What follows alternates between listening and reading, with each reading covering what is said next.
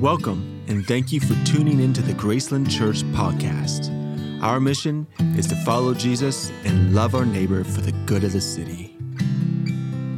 Welcome to Graceland Church. Good morning. I want to honor Kelly Patterson, who's here, uh, one of our overseers. His name is Billy Patterson, and his wife Kelly is here. Can we honor her? She's sitting up here by Jessica. Thank you for being here, Kelly. We love you. I want to reiterate our brotherhood. You'll see the graphic on the screen again. That QR code just takes you men to a Facebook page. And I've realized lots of men these days don't have Facebook, which is probably a good thing. You don't have to get Facebook just to stay in the loop with brotherhood. So if you don't have Facebook and this doesn't work for you, um, just make sure you're on our weekly email list as a church.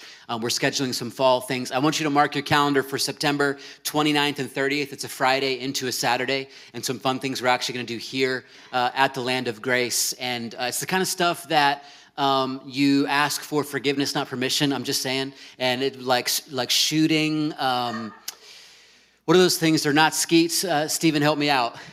Traps um, on the land of grace. It's our land. We can do what we need to do. It's going to be a good time. Everyone will sign a waiver before we get started. It's going to be awesome. Also, uh, let me emphasize again our back to school bash. Uh, Pastor Heather said that I am getting dunked for sure. Well, I can tell you for sure she is getting dunked tonight. Let's hear it for Pastor Heather getting dunked. The church has spoken. This is not me. Your, your family says this is for you.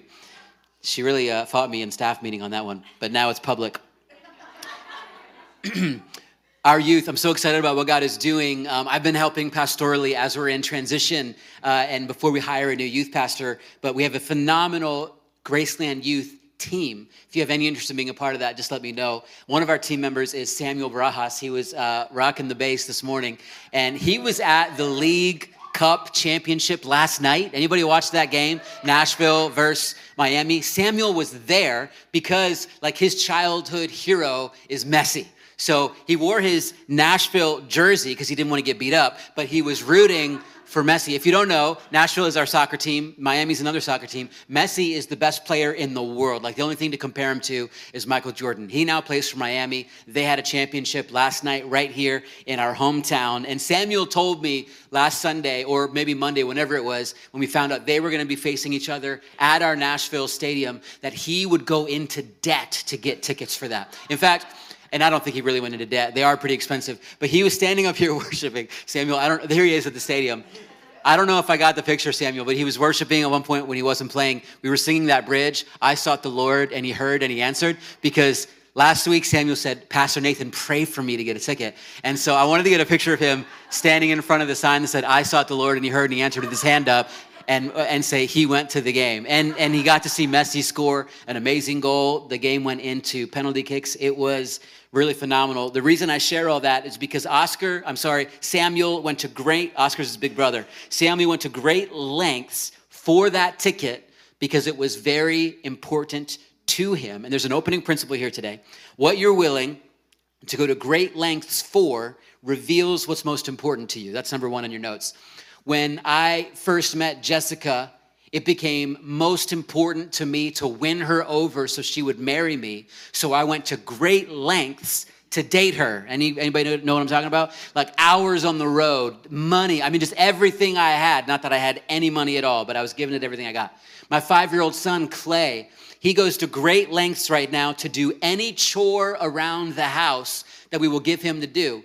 Not normal for a five year old, but the reason he does that is because he can earn tickets, which he can then turn in for money, which he can then buy toys with. So Clay goes to great lengths to organize the shoes, to sweep the floor, to put away dishes, to help vacuum the car, because the most important thing in his life is buying toys.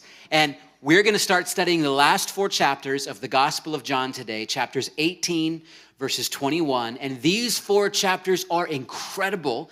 They show God going to great lengths for your salvation because you're the most important thing to Him. For my salvation because I'm the most important thing to Him. And today's message is called Such Great Lengths. Let's begin reading in John 18, verse 1. When Jesus had finished praying, Jesus left with his disciples and crossed the Kidron Valley. On the other side, there was a garden, and he and his disciples went into it. Now, Judas, who betrayed him, knew the place because Jesus had often met there with his disciples. So Judas came to the garden, guiding a detachment of soldiers and some officials from the chief priests and the Pharisees. They were carrying torches, lanterns, and weapons. So Let's pause there for a minute. If you're not so familiar with the chronology of the life of Jesus, we've been studying his three years of earthly ministry. So he spent 30 years in obscurity. And then he spent three years doing public ministry, healing people, declaring the good news of Jesus, inviting people into the kingdom of God. And the, the religious establishment of the day, the Pharisees, the Sadducees, they ended up seeing Jesus as a threat. So they were already plotting to kill him. It was stirring people up in negative ways as well as causing people to follow Jesus. And now we're at the point where Jesus is about to be arrested.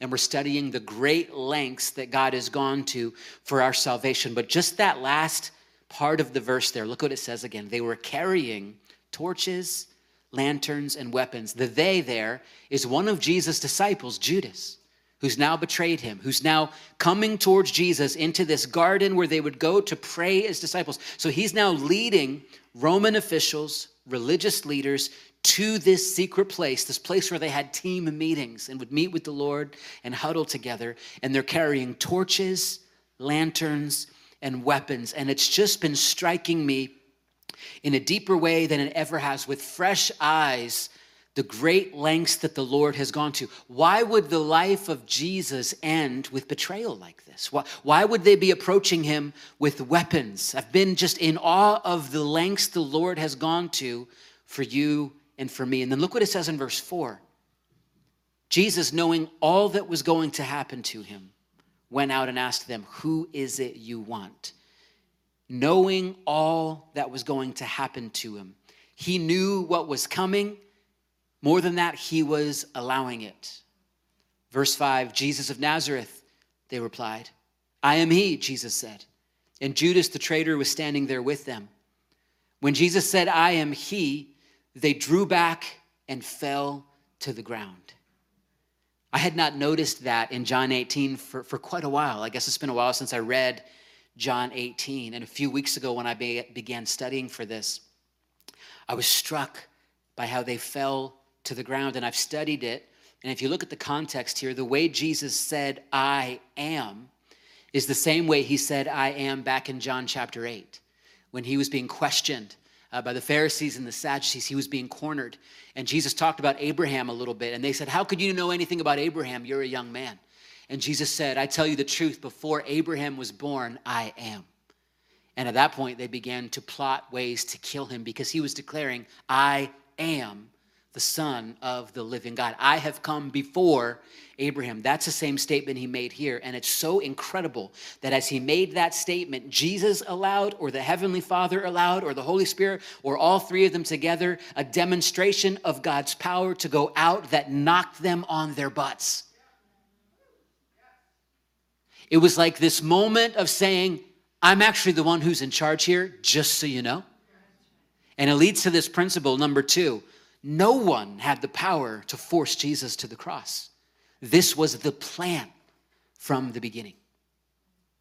No soldier, no betrayer, no government, no mob had any power over Jesus. Number three, Jesus was in complete control as he willingly gave himself up, fully aware of why he was suffering. And let me remind you again, he chose this path when Jesus put flesh on and became a human and was born as a baby in a manger, which we're about to celebrate as Christmas approaches, kids are running around up there.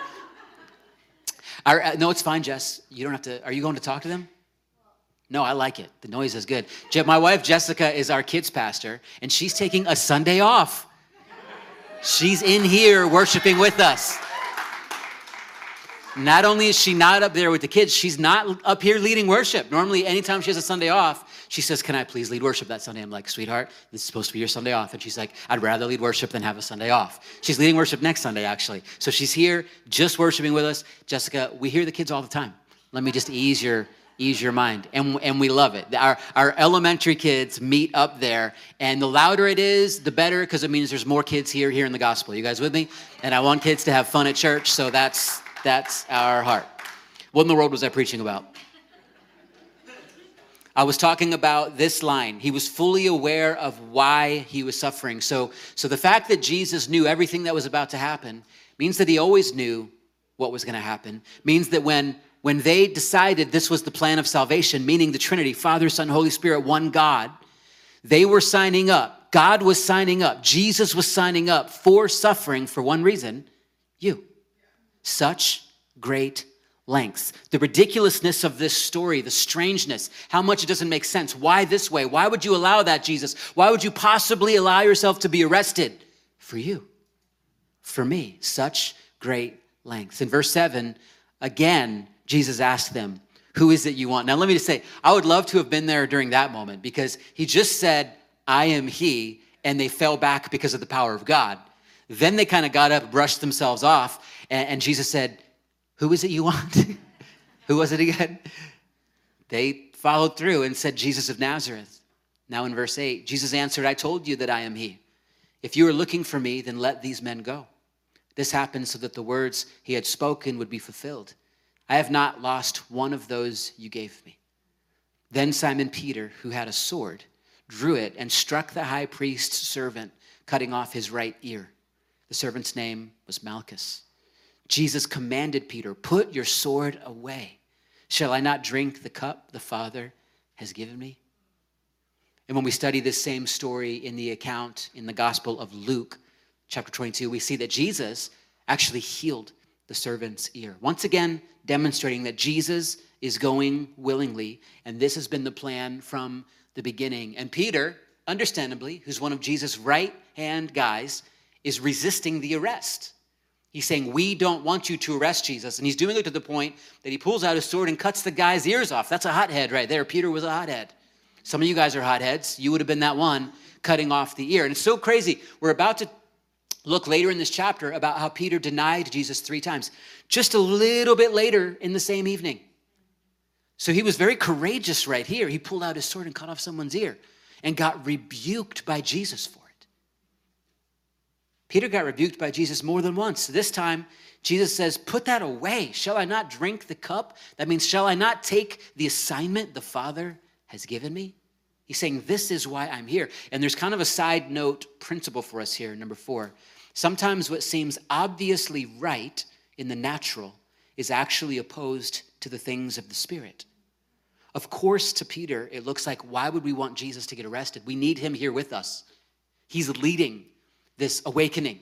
He is he's birthing what God is doing. He is the overthrower of Rome. He is the king of the new kingdom of God. We can't let him get arrested. Yet this was the counterintuitive plan of God. And one of the ways this can apply to our lives is I want to encourage you don't just look at the world with natural eyes, and don't just look at your life with natural eyes, but try to see it in the spirit because things that seem like losses could actually be wins things that we're bummed about, things that discourage us, things that we maybe even fought against to the point of pulling out a sword.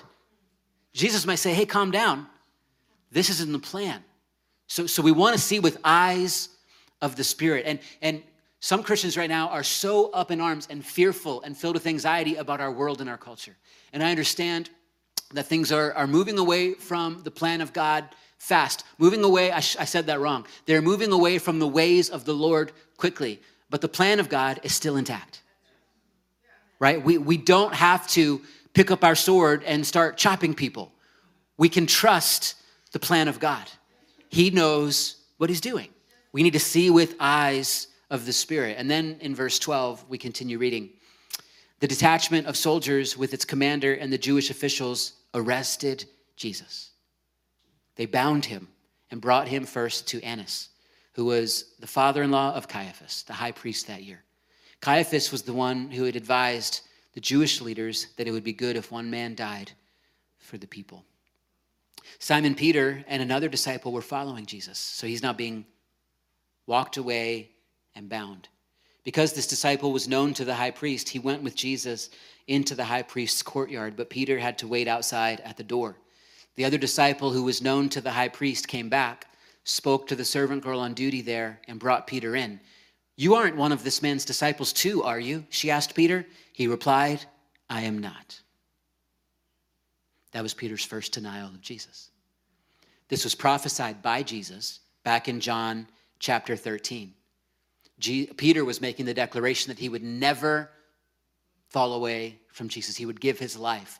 And Jesus just soberly and beautifully said to Peter, You'll deny me three times before the rooster crows. And I don't believe he did it in a accusatory way, just in this is the reality way. And Peter now did it. Verse 18, it was cold, and the servants and officials stood around a fire that had made that they had a fire they had made to keep them warm. Peter also was standing with them, warming himself. He's with the people that just arrested Jesus.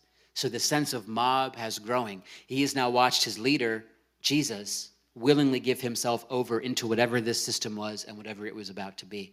And now change scenes for one moment in verse, verse 19. Meanwhile, the high priest questioned Jesus about his disciples and his teaching. I have spoken openly to the world, Jesus replied. I also I always taught in synagogues or at the temple where all the Jews come together.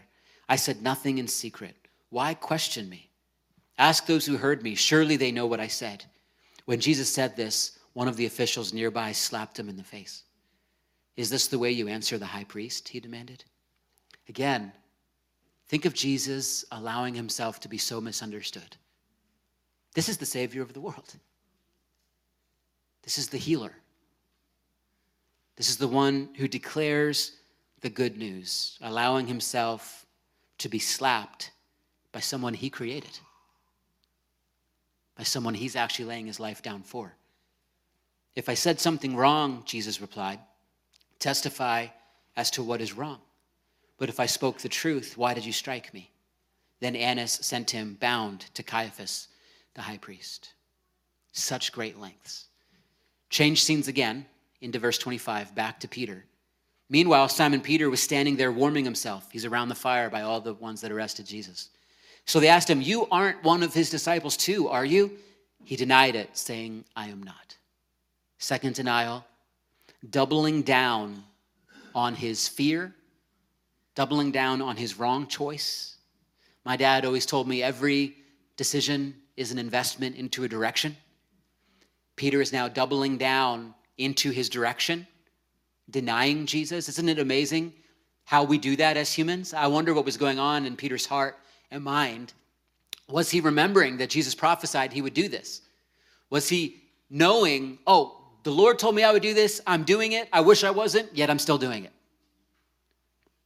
Who knows? Nonetheless, he was going down that path, and then he did it again. Look at verse 26. One of the high priest's servants, a relative of the man whose ear Peter had cut off, catch that, so a family member of the person that Peter just cut off their ear rises up and challenged him. So now they're kind of getting in his face. Didn't I see you with him in the garden? Another way of saying it, aren't you the one that cut off my cousin's ear? And again, Peter denied it. And in Matthew 26, we see furthermore that on that third denial, Peter cursed. And at that moment, the rooster began to crow just like Jesus had said. There's a pastor by the name of Peter Scazzero who's written a whole series of books called The Emotionally Healthy Pastor, The Emotionally Healthy Leader, which any of you could read. It's a great book, and the and Emotionally Healthy Spirituality. And he talks about when he was a young pastor, um, really frustrated, um, really his marriage struggling. He became the kind of person that didn't curse out loud, but cursed in his own mind all the time. He was just like ticked off constantly. Uh, and he said, I guess I was just the cursing pastor, but no one knew it. And, I, and he said, I guess there was something wrong in my heart. And eventually it got my attention. And I've been that person. Uh, it's kind of like, you know, a can of soda, if it gets shaken up enough, eventually if you just open it a tiny little bit, it, it, it explodes, right? And, and if you're in a situation where you can't afford to actually explode, you might just become the cursing pastor internally.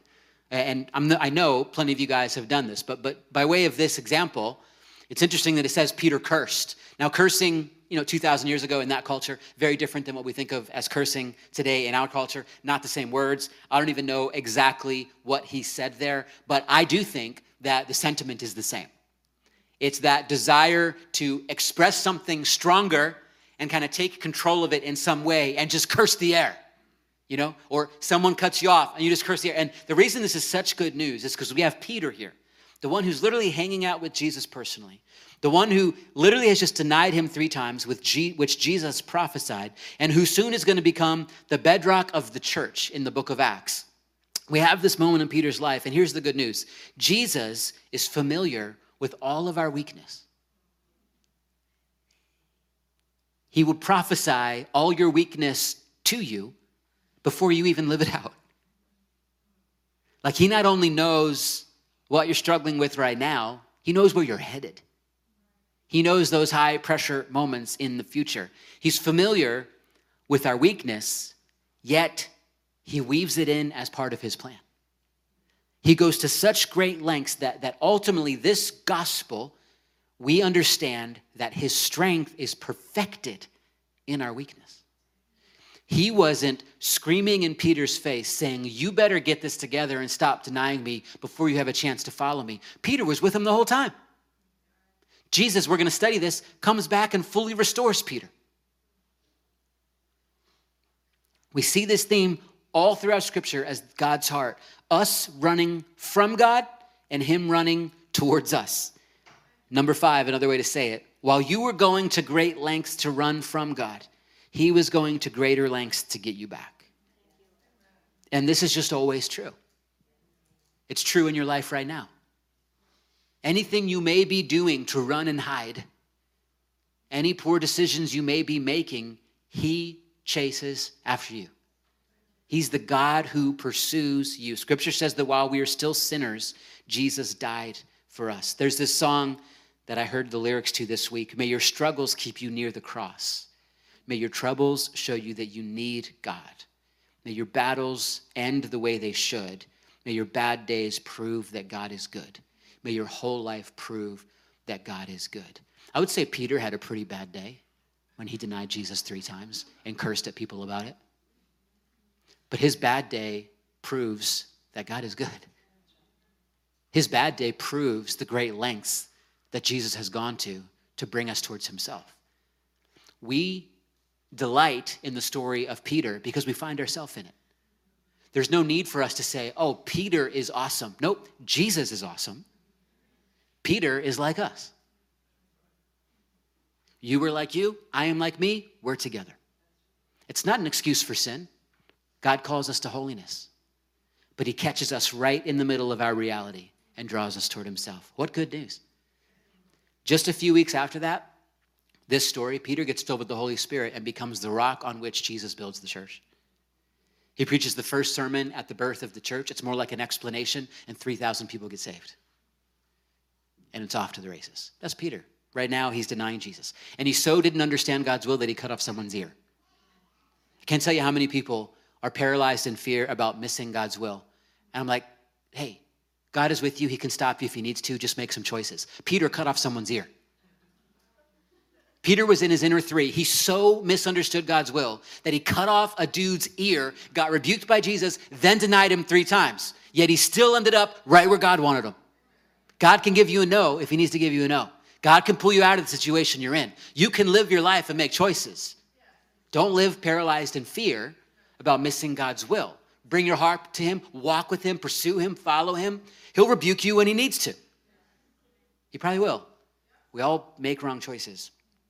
I love the, the, the reality of humanity. Bless you in the midst of all this. Change scenes again, back to Jesus before Pilate. Then the Jewish leaders took Jesus from Caiaphas to the palace of the Roman governor. That was Pilate. By now, it was early morning. And let me just stop for a second. Pilate was the leader of this whole area. So he's now being brought before the big dog. And by now it was early morning, so they're tired. It's been all night. And to avoid ceremonial uncleanness, they did not enter the palace because they wanted to be able to eat the Passover. So Pilate came out to them and asked, What charges are you bringing against this man? If he were not a criminal, they replied, We would not have handed him over to you. Pilate asked, Take him yourselves and judge him by your own law. In other words, Pilate was not a Jew. And he was saying, okay, Jewish people, take Jesus, one of yours, and judge him. But we have no right to execute anyone, they objected. And this took place to fulfill what Jesus had said about the kind of death he was going to die. They made their goal clear. They wanted Jesus executed at this point. Verse 33 Pilate then went back inside the palace, summoned Jesus, and asked him, Are you the king of the Jews? Is that your own idea? Jesus asked, or did others talk to you about me? Am I a Jew? Pilate replied. Your own people and chief priests handed you over to me. What is it you have done? Jesus said, My kingdom is not of this world. If it were, my servants would fight to prevent my arrest by the Jewish leaders. But now my kingdom is from another place. Further evidence that Jesus is going willingly. And what a scene we're looking at right here. The leader of this Roman province face to face with the leader of the kingdom of heaven, King of kings and Lord of lords. You are a king then, said Pilate. Jesus answered, You say that I am a king. In fact, the reason I was born and came into the world is to testify to the truth. Everyone on the side of truth listens to me. What is truth? retorted Pilate. And that word retorted, it means to reply with a sharp, angry, or defensive tone. So there was some sense of Pilate replying to him, But what are you talking about? What even is truth? Number six, Jesus speaks only the truth. Satan wants you to scoff at the truth of God and declare yourself the arbitrator of truth. And this has been the plan of the enemy from day one. In the Garden of Eden, the enemy comes to them as a serpent and said, God is holding out on you. Did God really say this? You should determine what you need and take care of yourself. When Jesus himself was being tempted in the wilderness, Satan came to him and said, Did God really say this? If you really are the Son of God, then do this, this, and this. The enemy always comes and brings question in our mind about what God has said and wants to set us up as our own arbitrators, our own decision makers for what is right and what is wrong. So, what's happening in our culture, you know, the attack on truth, we are in contested space in our world right now. Everything is a battle for what is true. No one knows what to believe. And we should not erroneously think that this is new. It's the same age old battle since the very beginning. There is only one truth, and it's the truth of God, period. No one can change that truth. That truth cannot be adjusted. It is the truth, it will always be the truth. I have had people speak the truth in love to me and sensed that scoff in my own heart and spirit. Have you guys ever experienced that? That kind of defensive when someone speaks in your life and it just reads your mail. And I want to encourage you delight in seeking the truth of God. Be an, you're not an honest seeker until you're saying, God, I humble myself, teach me what is right. You're not an honest seeker to say, Lord, I, have tried all this, I don't really know. I want to know your truth. So, so the truth is unchangeable. And and we don't have to be afraid of what's happening in our culture, trying to redefine truth. And of course, the culture has the phrase, What is your truth? And let me just encourage you pastorally. We don't have to be even afraid of that phrase. We're, we do not have to be the defenders of truth of God. He can handle it. And if someone is talking to you and declaring, This is my truth, and using it as a weapon against you, you don't have to fight them. I would encourage you to reinterpret it as they're trying to express their experience. They're trying to express, this is my experience, this is what has happened to me, and sit compassionately with them and hear their story. Because their experience is different from your experience. And it's good to say, I don't know your experience. So, so let me sit with you and listen and walk with you and become a part of your life. I'd love to introduce you to the truth. His name is Jesus. Do you get what I'm saying? Like, we don't have to be, we don't have to make the same mistake Peter made. And when we feel like if we ever feel like Jesus is losing the grip on his own church, if, G, if God is losing the grip on his own plan, we don't have to rise up and get a sword and start cutting people's heads off. And there's lots of like Christians out there cutting people's heads off right now. And that I'm not saying we don't engage in spiritual war. We are in spiritual war. We stand for truth, we fight, but our fight is not against flesh and blood. Our fight against his principalities and powers in the heavenly realms. Period. So, we, so if we want to actually minister to people, if we want to actually reach people, we don't pick up a sword and swing it at them. We sit with them and listen to their experience. You get what I'm saying? Just a little pastoral moment that I wanted to coach you on. Um, talk about youth. I love our youth. I'm, I'm walking with our youth right now. I love the youth of our culture. And if, if we, every time the youth tries to use a phrase with us, fight them on just the phrase, we're going to lose the battle every time. Just sit with them in the language they use, listen, and walk and move them towards the truth, Jesus. You guys tracking with me on all that?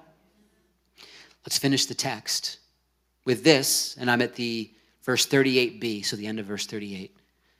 With this, he went out again to the Jews gathered there and said, I find no basis for a charge against him. But it is your custom for me to release to you one prisoner at the time of the Passover. Do you want me to release the king of the Jews? They shouted back, No, not him.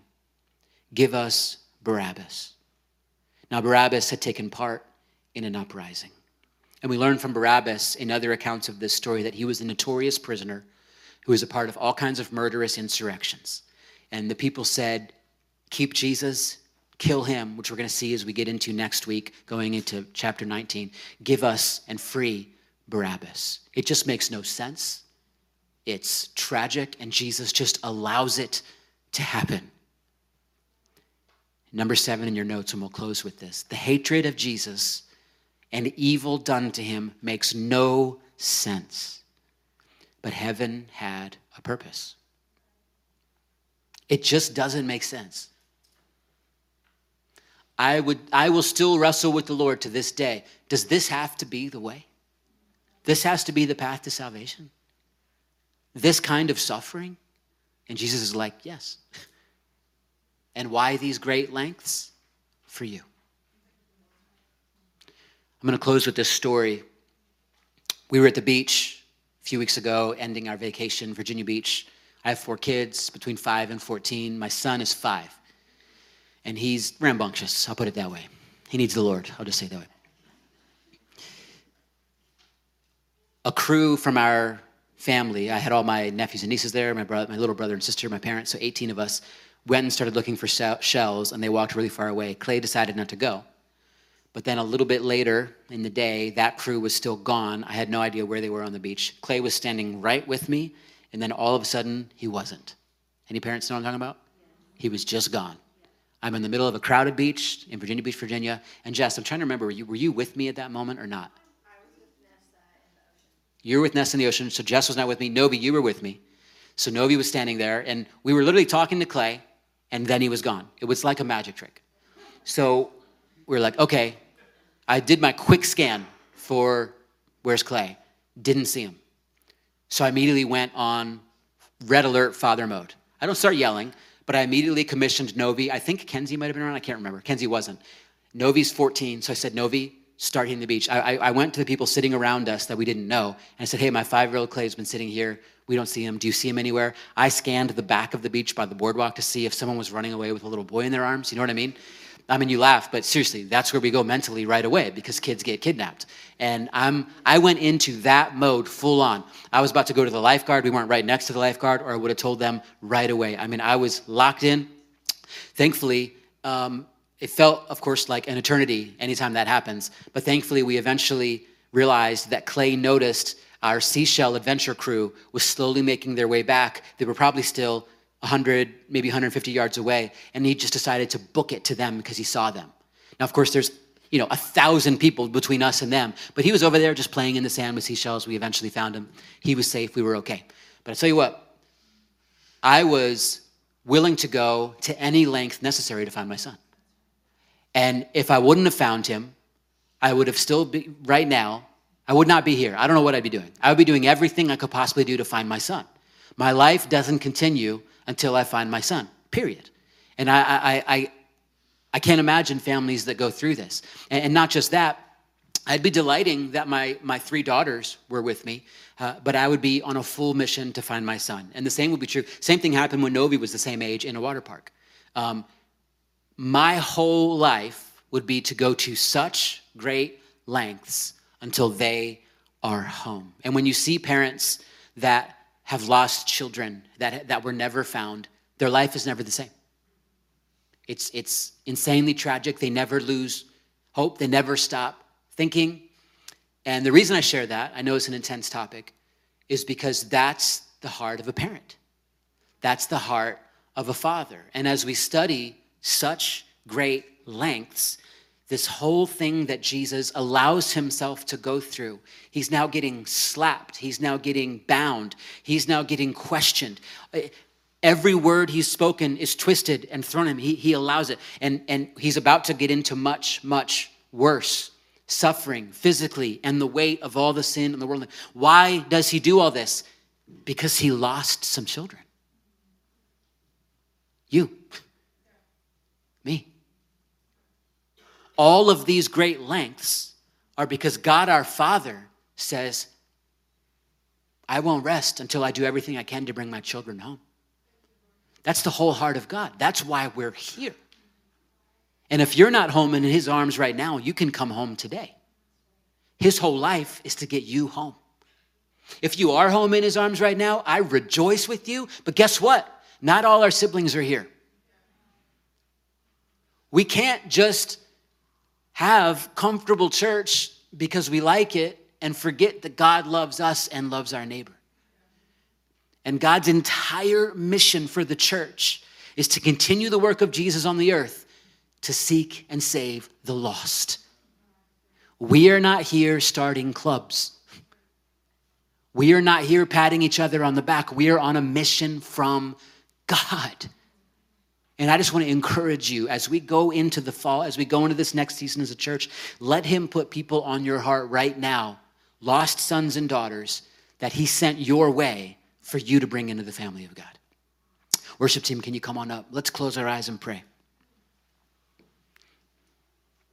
If you're here and you don't know Jesus and you're just not sure about what your eternity is going to be, you know you've been running and God is just speaking to you, and now is your moment.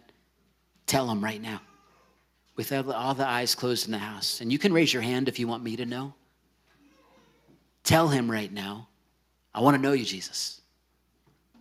Tell him I want to follow you. Forgive me for where I've fallen short. Thank you that you pursue me and go to such great lengths that I would be with you. I commit my life to you. If you're here and you're in the arms of the Lord, I rejoice with you. It's hard to stay in the arms of the Lord, and, and we have growth to do in the arms of the Lord. We, we need to grow in, in holiness, grow in the fruit of the Spirit grow in wisdom and stature before the Lord. But as we do that, Lord, forgive us for sometimes forgetting that you're on a mission to bring back our brothers and our sisters. There's kids out there in the middle of suffering and hurt and lostness that are locking arms with us every day that need us to invite them into the family. It doesn't matter if they say all the right words and post the right things on social media they might even name a church. But God, we know that the same suffering exists, the same brokenness, the same fear, the same shame, the same addiction, the same evil one who wants to steal, kill, and destroy us is happening all around us every day. So, God, open our eyes to be the ones to offer hope. It's so simple. Open our eyes. I think of the youth that are here. I thank you for the high schoolers and the middle schoolers that are in the room right now. Open their eyes to be the ones who can bring hope. It's so amazing, Lord, when we step into being a part of what you are doing, it helps us make sense of our own life so much more. It's not all about us.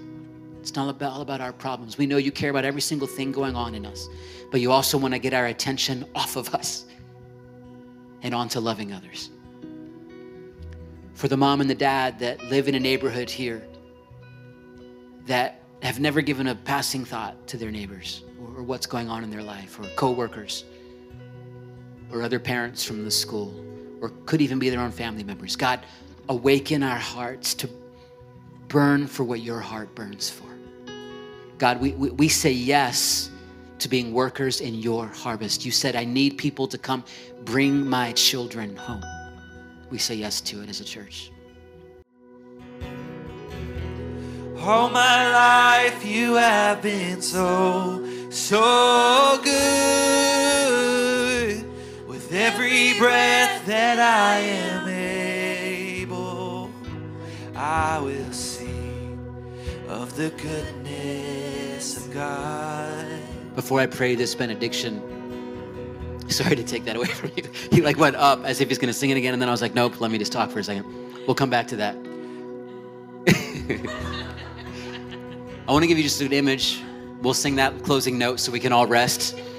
And then Living in the tension. we're living in the tension right now.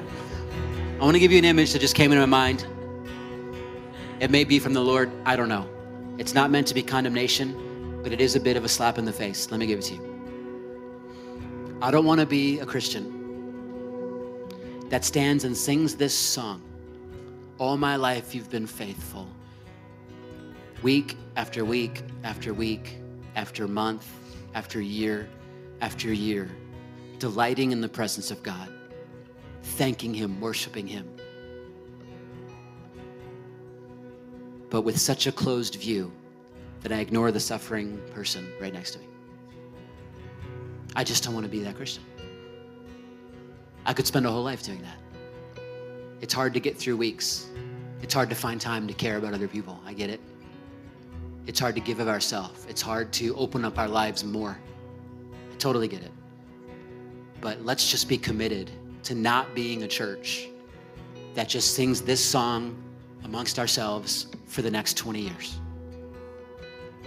Yes, let's sing this song. Let's pour out our gratitude to God, but let's bring people into it like like we don't have a lot of time left because we don't. You guys tracking with me on that? Let's sing that end one more time so we can rest, and then I'll close this benediction. So my life you have been faithful. All my life you have been so, so good. With every breath that I am able, I will sing of the goodness of God. I will sing of the goodness God.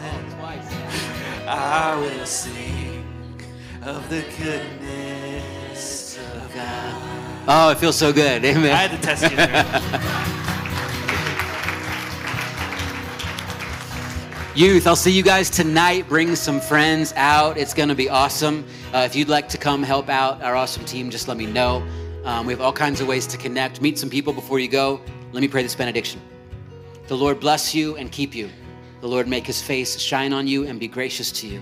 The Lord turn his face towards you and give you peace. And the blessing of God Almighty, the Father, the Son, and the Holy Spirit be among you and remain with you always. In Christ's name we pray. Amen. Love you guys. Have a great day.